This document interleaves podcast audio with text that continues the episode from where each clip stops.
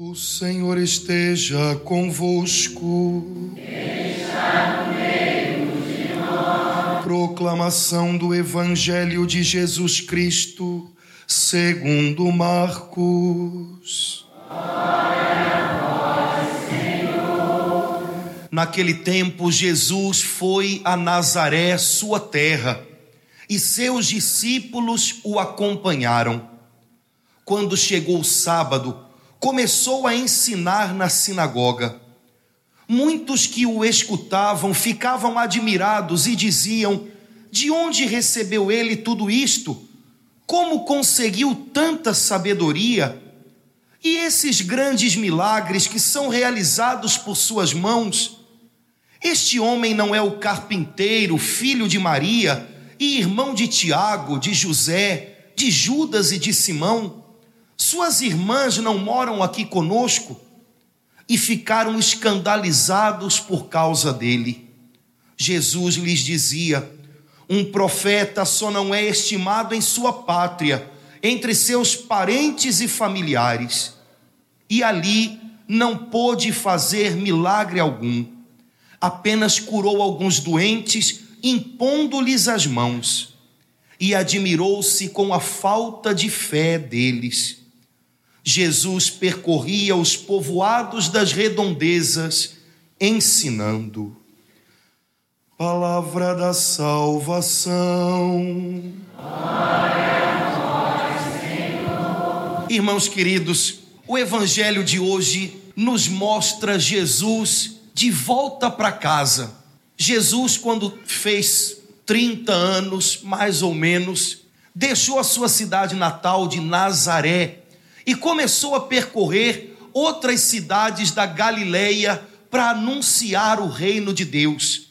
Jesus percorria aquela terra, curando doentes, libertando pessoas oprimidas e dizendo para quem quisesse ouvir que Deus estava perto, que o reino de Deus tinha chegado e que tinha chegado a hora de as pessoas abraçarem Deus que estava tão próximo. Jesus gostava de modo especial de uma cidade, Cafarnaum, onde ele conheceu a maior parte dos seus discípulos. Mas um dia, depois de percorrer as cidades da região da Galileia, Jesus teve saudade de casa e voltou a Nazaré porque queria comer o feijão que Nossa Senhora fazia, que era o melhor de todos, porque comida da mamãe sempre é a mais gostosa. E Jesus voltou a Nazaré. E como ele fazia sempre no dia de sábado, ele foi à sinagoga, que era a casa de oração da cidade, para ouvir a palavra e para dar uma palavra. Jesus então subiu ao lugar onde era lida a palavra de Deus e começou a proclamar boas novas para aquele povo de Nazaré que precisava tanto ouvir boas notícias. Aquele povo que precisava tanto ouvir que Deus não tinha se esquecido deles, porque Nazaré era uma cidade bem pobre. Eles precisavam ouvir alguém dizer que Deus ainda lembrava deles. Eles precisavam ouvir alguém dizer que Deus estava perto. E Jesus estava dizendo tudo aquilo. E Jesus falou com tanta sabedoria e com tanta autoridade que as pessoas ficaram deslumbradas. Nos outros lugares por onde Jesus passava, as pessoas se encantavam e acolhiam o que Jesus dizia. Quando Jesus dizia que tinha chegado a hora de mudar, tinha chegado a hora de abrir os braços para o reino de Deus, as pessoas acreditavam que era Deus que falava por meio dele. E as pessoas acreditavam em Jesus, confiavam nas suas palavras, mudavam de vida. Mas não foi isso que aconteceu em Nazaré. Em Nazaré todo mundo ficou espantado com as palavras de Jesus, como falava bonito mas à medida que Jesus ia falando, o pessoal ia balançando nos bancos, ia começando a ficar meio incomodado. Aí de repente alguém cutucou o outro assim: escuta, esse aí não é o Jesus ali da casa 35? Esse, a gente conhece ele, não conhece não, é? Aí outro puxa aqui, escuta, eu joguei bola com esse cara aí no campinho que tinha ali do lado da carpintaria. Como é que ele agora pode querer falar essas coisas para gente? E dizer para gente que chegou a hora de mudar, que chegou a hora de Deus? Não, que é isso? E outro pegou assim: peraí, esse cara, ele não estudou na turma da gente aqui na escola do lado da sinagoga? Que conversa é esse Jesus agora querendo dizer essas coisas todas? Tudo bem, o que ele diz é maravilhoso. Ah, mas não dá, não, não. E usando uma palavra bonita, as pessoas em Nazaré se tornaram refratárias ao que Jesus estava falando. Era tudo o que eles precisavam ouvir. Jesus era um presente de Deus para eles, mas eles não quiseram o presente, porque afinal de contas eles sabiam quem era aquele Jesus. Ele tinha crescido ali, é um dos nossos, é de casa. Sabem, esse trechinho do evangelho de hoje deu origem àquele famoso ditado de que santo de casa não faz milagre. Sabe, irmãos, a gente tem algo a aprender com esse trechinho do evangelho de hoje. A gente precisa aprender a se olhar diferente. A gente precisa se olhar uns para os outros e, de modo especial, aquelas pessoas que estão mais perto da gente, que estão dia a dia com a gente, que Deus colocou do nosso lado para ficar. O pessoal lá de casa, o pessoal da família, o pessoal lá do trabalho, aqui da igreja. A gente precisa aprender a se olhar de um jeito melhor. Não como Jesus foi olhado pelos nazarenos, mas de um jeito melhor. Às vezes Deus está chegando no coração da gente através de uma pessoa de tão perto. Às vezes Deus está falando ao coração da gente através de uma pessoa que está todo dia ali com a gente. Às vezes a gente poderia experimentar e curtir grandes bênçãos de Deus através daquela turma que está ali todo dia com a gente, mas eles são nossos, eu conheço. Ah, e a gente não sabe valorizar os presentes de Deus que estão tão perto da gente. Ao contrário, às vezes a gente desvaloriza as pessoas que Deus nos deu. Essa história do evangelho de hoje é uma moeda de dois lados. O primeiro lado a gente entende quando a gente se coloca um pouquinho no lugar de Jesus aquele que vem, é presente de Deus, é bênção de Deus e que não é aceito nem querido pelos seus. Quando a gente se coloca no lugar de Jesus, a gente percebe como às vezes as pessoas que estão mais perto da gente são as pessoas mais difíceis da gente alcançar com o nosso exemplo, com as nossas palavras, porque afinal de contas eles acham que conhecem a gente, então você sabe como é que é santo de casa não faz milagre. E você está na igreja já há um tempo, você sente, você percebe, você se conhece também, você percebe que está mudando. Já não é aquela pessoa nervosa de um tempo atrás. Tudo era a terceira guerra mundial. Agora você já consegue levar as coisas com mais tranquilidade, com mais equilíbrio. Você já não é mais aquela pessoa ansiosa que ficava aflita e sofria duas, três vezes pelo problema de amanhã, de depois de amanhã. Já não é, já sabe ser uma pessoa que vive um dia de cada vez, consegue criar um clima de tranquilidade ao redor. Você, afinal das contas, sabe que Deus tem equilibrado, conduzido a sua vida. Que bom! Mas quando você chega em casa, pessoal, na primeira pisada de bola que você dá, porque quem caminha com Deus também pisa na bola. Quem caminha com Deus também tem dias que não são muito bons, mas na primeira pisada de bola que você dá, o pessoal não perdoa. E olha, vive na igreja, hein? Fala sério. Olha, não sei o que você tão faz na igreja. Antigamente você era uma pessoa nervosa, ansiosa, e as suas palavras eram todas palavras para deixar todo mundo em volta agitado também. Ah, não vai dar certo. Ah, eu não acredito. E não sei não. Ih, mas olha, vai ser um negócio. E agora, de repente, você está com palavras diferentes, porque a boca fala do que o coração está cheio. E você, de repente, começa a dizer: não vai dar certo sim, Deus está tomando conta. Deus vai na frente e o pessoal começa a dizer: tá tão carola, só fala de Deus, só fala de Deus. Dá vontade de matar, né? Não mata, não. Espera. Sabem, queridos, às vezes a gente se sente um pouquinho como Jesus em Nazaré. A gente faz o melhor que a gente pode, a gente diz o melhor que a gente sabe, mas nem sempre é o bastante. Às vezes o pessoal em casa não acolhe sua tarefa não é fazer os frutos crescerem, sua tarefa é só lançar semente. Continue lançando as sementes. Na hora certa elas vão germinar. Daqui a pouco o pessoal em casa começa, quando você vem para a igreja, ó, oh, reza por mim, hein? Reza por mim, você sabe que essa semana tem aquele negócio, reza por mim, né? Agora você tem que saber levar as coisas na flauta. Ó, reza por mim. Eu não vou rezar por você nada. Você não vai para a igreja, quer tudo que eu rezo por você. Para que você vai puxar briga, querido? Pelo amor de Deus. Tá bom, vou rezar sim. Você sabe que quando eu vou para a igreja, eu levo você no meu coração, beleza. Não puxa briga, aproveita. Mas o fato de alguém em casa dizer, olha, reza por mim, é porque o pessoal sabe que na hora do aperto, você está de pé na sua fé. E de alguma maneira as sementes estão dando frutos. Não fique ansioso em ver as mudanças, não. Na hora certa elas acontecem.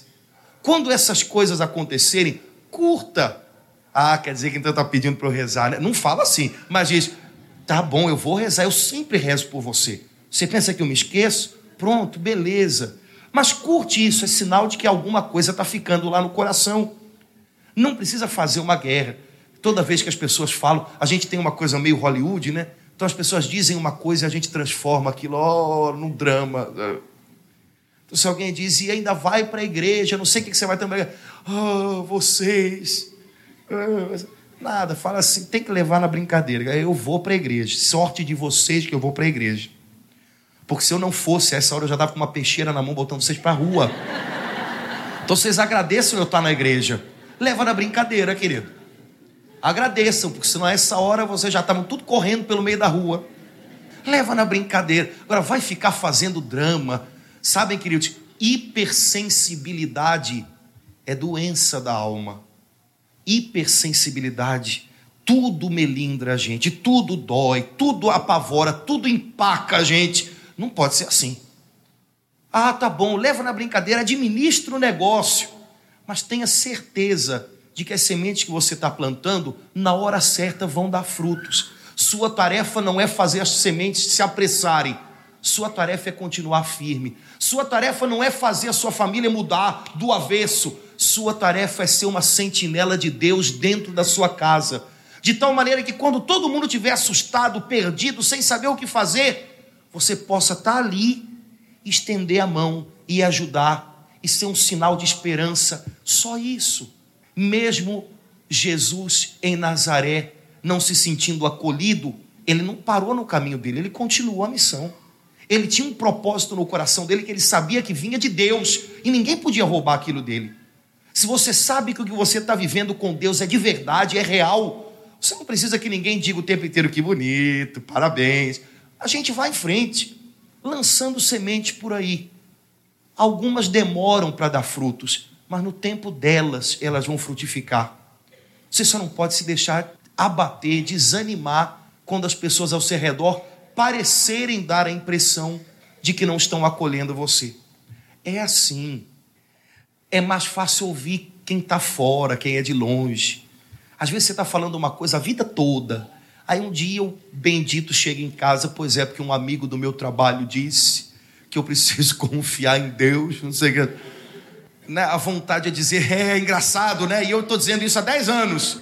Mas não fala, não. Disse, olha que coisa, ó, eu dizendo, o amigo dizendo, olha, é sinal de que o negócio é por aí, hein? Fica ligado não joga as oportunidades fora. Às vezes a pessoa precisa ouvir de outra pessoa o que você está dizendo, e aquilo ali aos pouquinhos é como se fosse um eco. Ela vai percebendo que aquilo dali está se repetindo no coração dela, e ela percebe em algum momento que é Deus.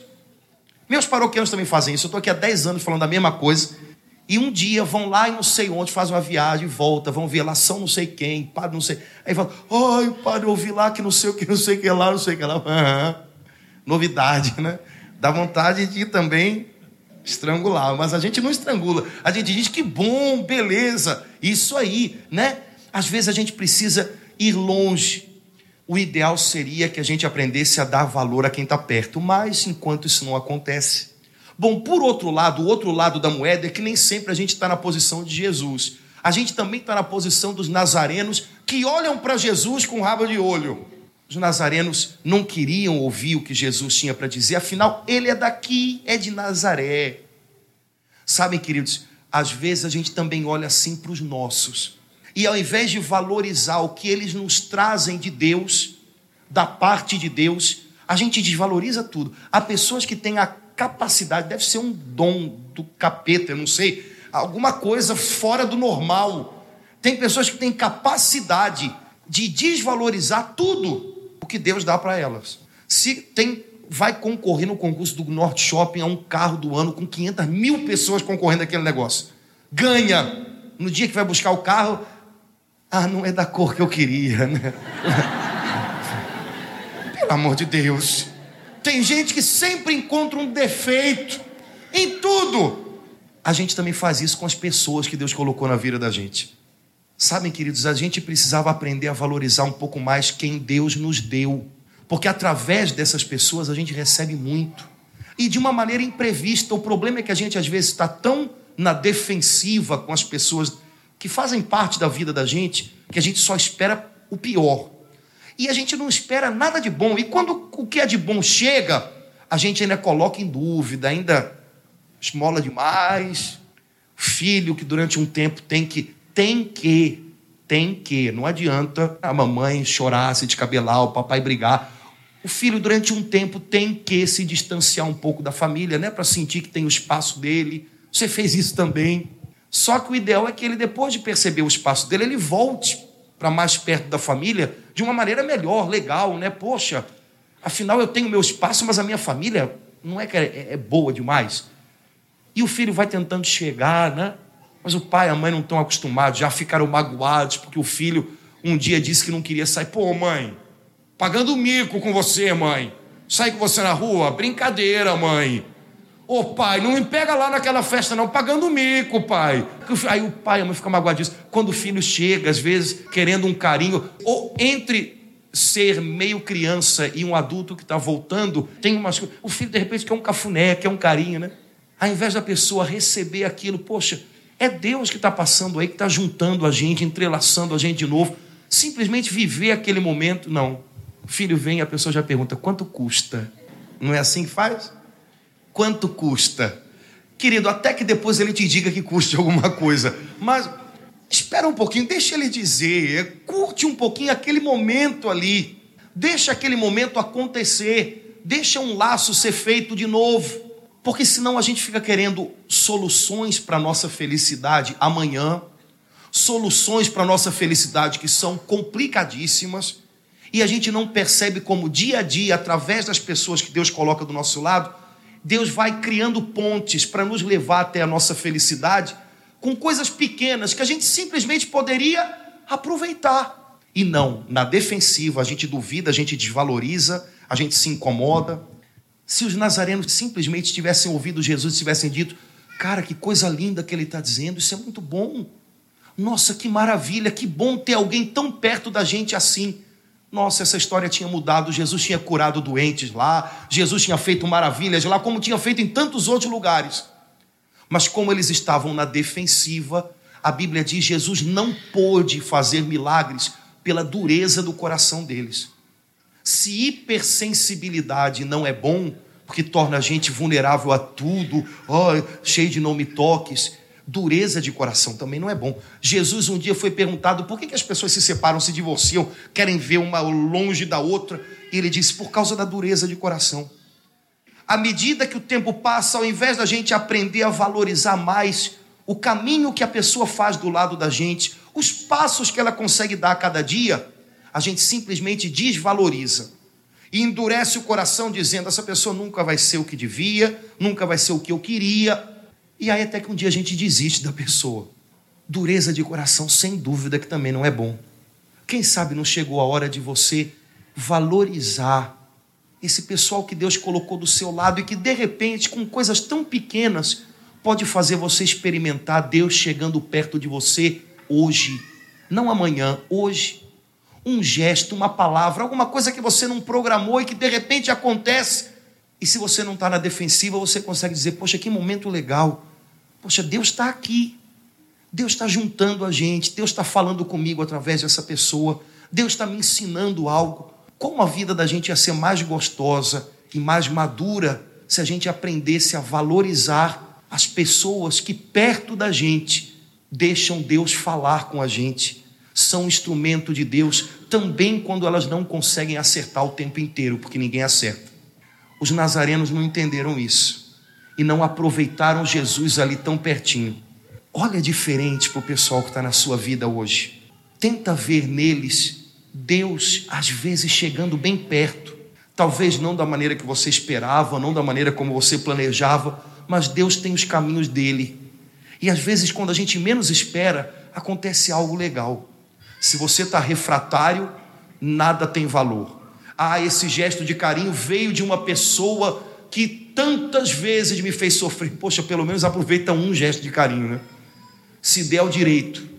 Ah, mas esse meu filho hoje falando essas palavras, ah, eu já não consigo levar isso a sério, não, porque leva um pouquinho a sério, pelo menos. E aproveita aquele momento e de repente cria um laço de novo. Desvalorizar quem Deus nos deu não é a melhor solução, queridos. Foi isso que os nazarenos fizeram com Jesus. Deus está dando chances para você ser feliz hoje.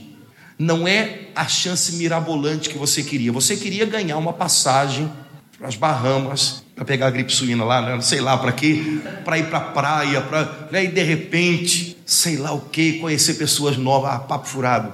Onde a gente vai, a gente leva a gente também com os problemas da gente, com os rolos da gente, querido. Se você quer ser feliz hoje, começa a olhar diferente quem está em volta. Pode ser que você se surpreenda. Você já conhece os defeitos desse pessoal todo, eu não preciso contar nenhum deles para você. Você já sabe dos limites deles, eles também sabem dos seus limites. O que importa é que a gente aprenda a sair um pouco da defensiva e curtir o que Deus é capaz de fazer através de nós, também nas nossas fraquezas. O bonito da vida é isso. Se deixar servir por Deus através de pessoas que a gente sabe que são tão frágeis quanto a gente. Pessoas que não são de ferro, de bronze, de ouro, pessoas de carne e osso como a gente, que erram, que pisam na bola, mas que tantas vezes nos fazem experimentar um pouco do gostinho do amor de Deus. Olha diferente para o pessoal em casa. Quando você voltar para Nazaré hoje, daqui a pouquinho você está voltando para Nazaré. Os nazarenos estão todos lá esperando você. Quando você voltar para Nazaré hoje, olha para eles diferente. E mesmo que você dê o seu melhor e ainda não seja o bastante, você está lançando semente. Não desista das pessoas que Deus deu para você. Não desista de criar laços verdadeiros com elas. Deus ainda tem algo muito bom para a gente viver juntos, para a gente caminhar juntos. Mas a gente precisa aprender a dar valor àqueles que Deus colocou do nosso lado. Você pode se ajeitar um pouquinho aí? Eu queria que você já ajeitasse um pouquinho na cadeira para você ficar numa posição de quem está equilibrado e não todo, porque senão o corpo da gente também diz isso, né? Tô todo torto, tô todo encurvado, todo. Se acerta na cadeira aí, por favor. Você pode fechar os seus olhos um instantinho? Eu queria convidar você a gente rezar pela nossa Nazaré, pela nossa família pela nossa casa, pelos nossos, por aqueles que Deus deu para a gente aprender a amar, para a gente aprender a valorizar. Um dia Jesus voltou a Nazaré para ser profeta, e aquele povo não foi capaz de entender o que o profeta tinha para dizer. Quem sabe você também tem tentado ser um instrumento de Deus, você tem tentado acertar, você tem feito o seu melhor, mas nem sempre o pessoal em casa entende nem sempre é a hora. Ainda assim, Jesus não desistiu, porque ele sabia que tinha uma missão. Hoje é a sua vez, você hoje tem uma missão. E agora é a sua vez de não desistir, de não desanimar. Os nazarenos olharam para Jesus e disseram: Mas nós conhecemos ele. Nós sabemos onde ele mora, nós sabemos da vida dele. Talvez as pessoas em casa também conheçam um pouquinho do que a gente foi, de quanto a gente pisou na bola, de quanto a gente talvez tenha posto os pés pelas mãos. Mas agora, aos pouquinhos, nós somos criaturas novas e as nossas palavras e os nossos gestos de amor vão semear algo bom no coração deles. A gente só não pode desistir. Mas sabe, Senhor, eu também te peço nessa noite que o Senhor me ajude a não viver eternamente na defensiva. Eu, às vezes, quando olho para o pessoal da minha casa, espero o pior, desvalorizo o que eles são. Digo sempre que a família do outro é melhor, a família do vizinho é melhor. Digo sempre que eu queria ter uma família diferente, eu queria ter nascido em outro lugar. Mas sabe, Senhor, foi essa família que o Senhor me deu para aprender a amar. E é essa família que eu quero aprender a amar. Senhor, me ensina a olhar para eles e, no meio de todas as fraquezas da gente, me ensina a ver o que eles têm de bom, porque eles têm muita coisa boa. Senhor, me ensina a curtir aqueles momentos gostosos onde o Senhor parece que está tão perto me ensina a estar tá de coração aberto.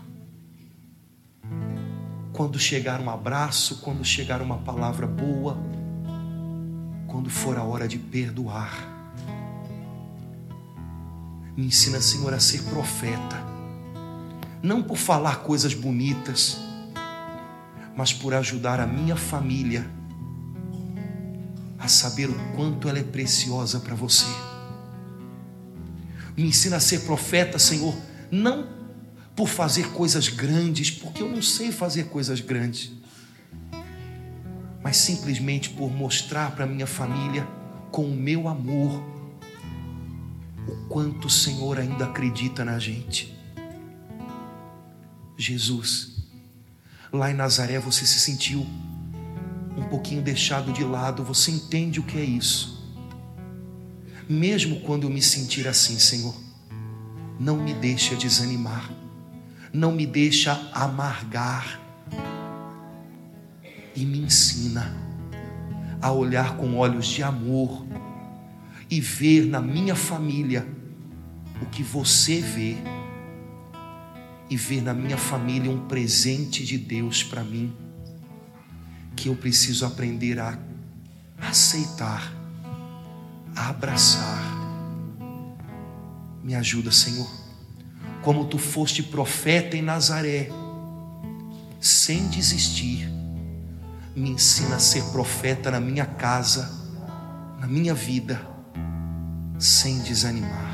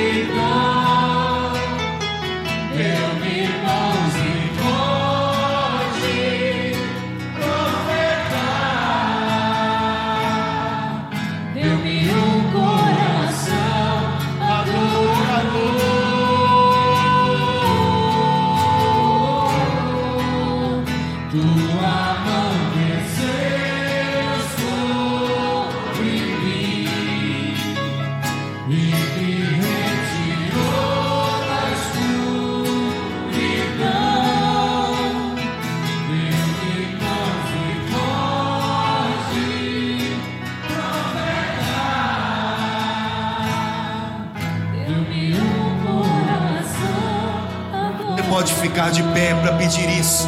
Peça que o Senhor revista você com a força do alto que Ele derrame sobre você o Espírito Santo, que você tenha palavras santas, que você tenha um amor verdadeiro, que o amor no seu coração cure as feridas da sua alma, da sua família. Senhor, eu quero ser um profeta de bênção, eu quero ser um profeta de coisas boas na minha casa. Usa-me, Senhor, a cada dia como instrumento do teu amor para curar a minha família. Por isso eu te peço, derrama cada dia sobre mim, Senhor, o teu Espírito Santo, em nome de Jesus. Derrama sobre mim teu Espírito,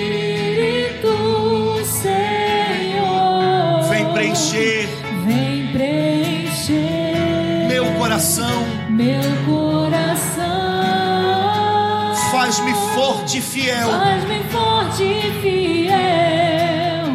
O servo teu. Peça isso, derrama sobre mim. Derrama sobre mim.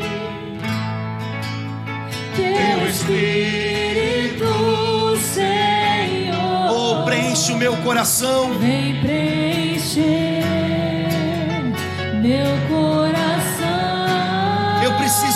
força, Senhor. Faz-me forte e fiel, o servo teu. E diga isso com fé: tua mão desceu. Tua mão desceu